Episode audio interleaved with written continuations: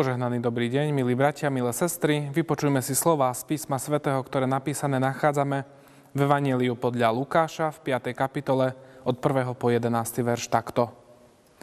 Raz, keď sa zástup valil na neho, aby počúval slovo Božie, stál vedľa Genezaretského jazera. A uzrel dve lode pri jazere, rybári už vystúpili z nich a prali siete. Vstúpil teda na jednu z lodí, ktorá patrila Šimonovi, a prosil ho, aby máličko odrazil od brehu.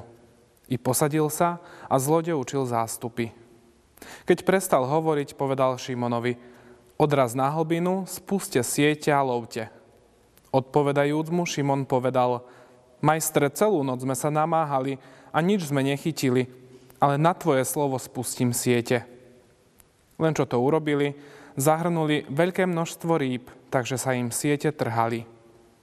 I dali znamenie pomocníkom na druhej lodi, aby prišli a pomohli im. A oni prišli a naplnili obe lode, takže sa ponárali. Keď to videl Šimon Peter, padol Ježišovi k nohám a povedal: Odíď odo mňa, Pane, lebo som hriešný človek. Hrôza sa ho totiž zmocnila i všetkých, ktorí boli s ním, nad lovom rýb, ktoré ulovili, podobne aj Jakuba a Jána, synov Zebedeových, spoločníkov Šimonových.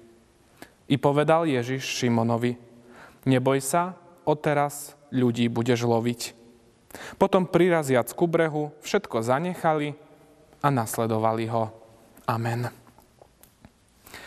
Milí bratia, milé sestry, my ľudia sme už raz takí. Niečo sa nedarí a už to vzdávame, už balíme svoje kufre, rekvizity a odchádzame preč. Niekedy sa nedarí v práci a človek odchádza, často do zahraničia, kde spravidla ponúkajú vyššie peňažné ohodnotenie. Niekedy sa nedarí v manželstve a prvé, čo dnešných ľudí napadá, je rezignácia, rozvod.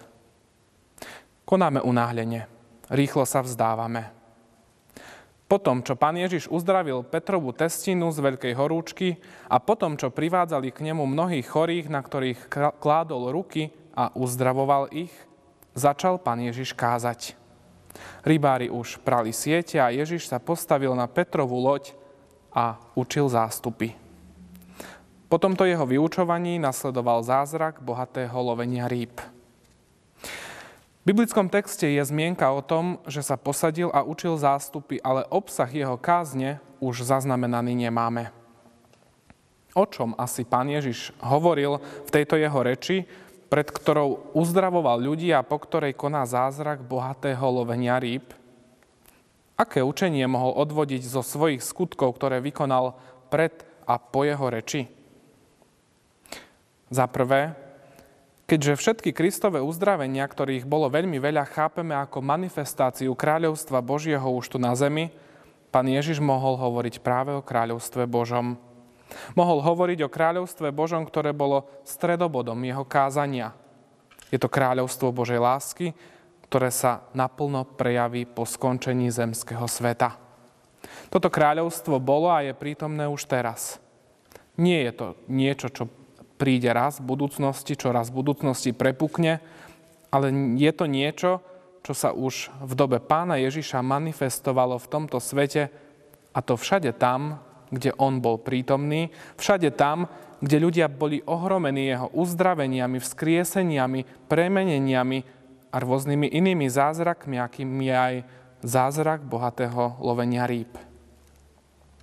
Všetky Kristove zázraky sú akoby predzvesťami toho veľkého zázraku, nastolenia Kristovej vlády, nastolenie vlády Kráľovstva Božieho, vlády lásky.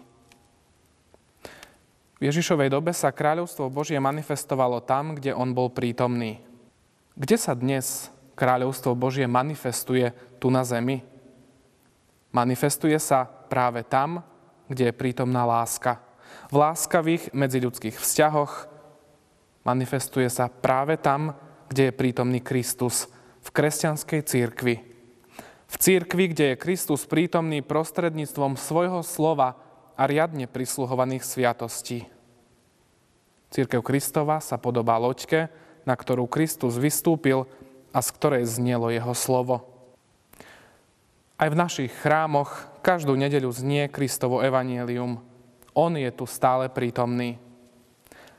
Práve o kráľovstve Božom mohli byť Ježišova slová, ktoré kázal na Petrovej loďke.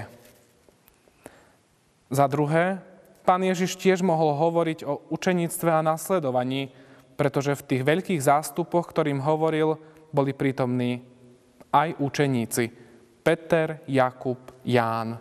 Tí jemu najbližší. Učeníkom sa v love nedarilo. Ale nie preto, že ich Pán Ježiš chcel nechať hladných. Stalo sa tak, aby sa ukázalo, že tí, čo sa spoliehajú na Boha, tí dostanú to, o čo prosia.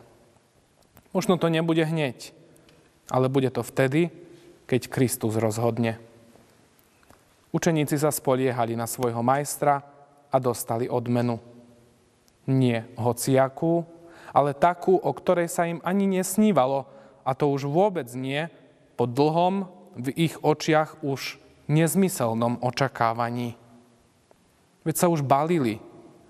A zrazu siete, ktoré už boli vypraté, čisté a prázdne, začínajú sa trhať a musia prísť aj pomocníci z inej lode, lebo títo nevládzu také množstvo ani len dostať na loď. Stal sa zázrak. Za tretie, Pán Ježiš mohol hovoriť o trpezlivosti. Viera, nádej, trpezlivosť a Pánova prítomnosť. To je cesta k úspechu. Trpezlivo čakať. To je nieraz také ťažké a také dôležité pre človeka. Čakať, kedy bude ten pravý čas.